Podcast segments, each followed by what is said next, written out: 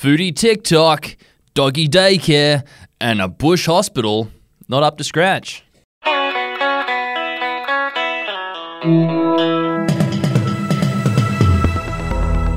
Hello and good morning. This is the Betoota Advocates Daily News Bulletin for Tuesday, the 20th of June. My name is Wendall Hussey, and joining me on my favourite day of the week, Errol Parker. How are you?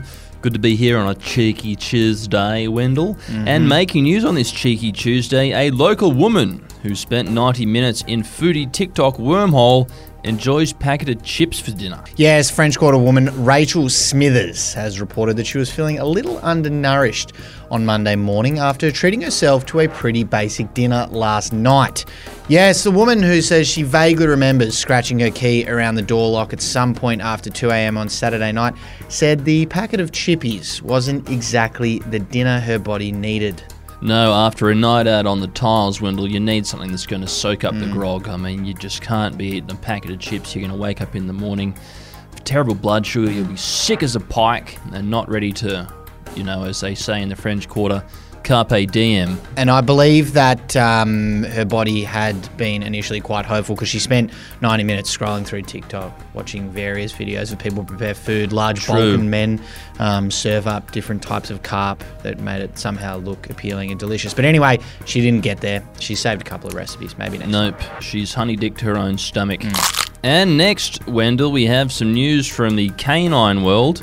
Dog daycare in posh area provides free Birkenstocks for pups to chew. As the rest of humanity tries to go about its day, the 1% of puppies that are leading a more lavish lifestyle than the majority of humans who have to work for a living. They've been treated to Birkenstocks to chew up. Uh, Birkenstocks roughly going for a couple of hundred bucks a pop, but that's just part of the service that the Poor Seasons offer at Betoota Yes. Grove Doggy Daycare. It's 460 bucks a day, I've heard. Yeah, I believe so. Um, you have to have a special type of cavoodle or French bulldog or something True, like I think that that's why there as well. it's why they didn't take Effie's Chihuahua, which is Oh, no. it had, which why it ended up in her car that day. Hmm. Yeah, we we won't go into that.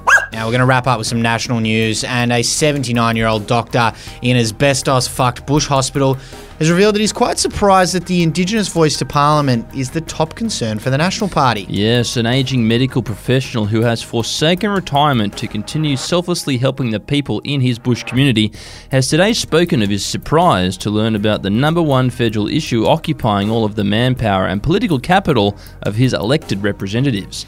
And as the only doctor in the rural New South Wales Shire, which is the size of Tasmania, Dr. Con Hannah, 79 years old, by the way, thought his national MPs and senators would probably be more focused on removing the asbestos from the ceilings of the Yellowing Hospital that he has worked in for 50 years. Yes, that's right. With an entire regional community relying on him to live forever, Dr. Hannett says he was astonished to learn that the National Party has spent the last six months doing nothing but campaigning against the constitutional recognition of his most vulnerable patients.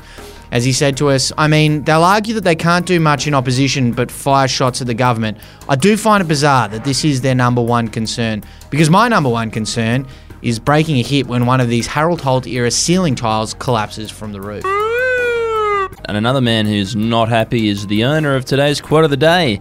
And today it comes from a Liberal member for Herbert that's in North Queensland. His name is Ewen Jones. And he said of the uh, impending crocodile crisis uh, attacking his part of the world, he says it's easy for someone in Sydney to say that you can't kill crocs, they're not hurting anyone.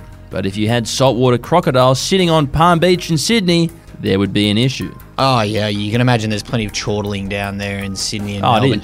There's one thing they love doing. It's just telling fucking people I who mean- don't live in Sydney and Melbourne what to do. You don't have to kill every crocodile. You just have to kill the, the old bulls. Big croc rocked up on Bondi. You think they just leave it there? If there was a three meter crocodile on a beach in Innisfail, a, croc that big is about 100 years old, and he's had his time on this earth, so he needs a 308 through the eye, and he can be turned into a nice pair of Hermes boots or a nice briefcase. Oh, and a meat pie as well. There's But plenty they of are uses for it. delicious. Yeah, fucking delicious. Crocodile pie is very good. They good. call it the chicken of the north. Anyway, that's it for today. Goodbye. Ciao.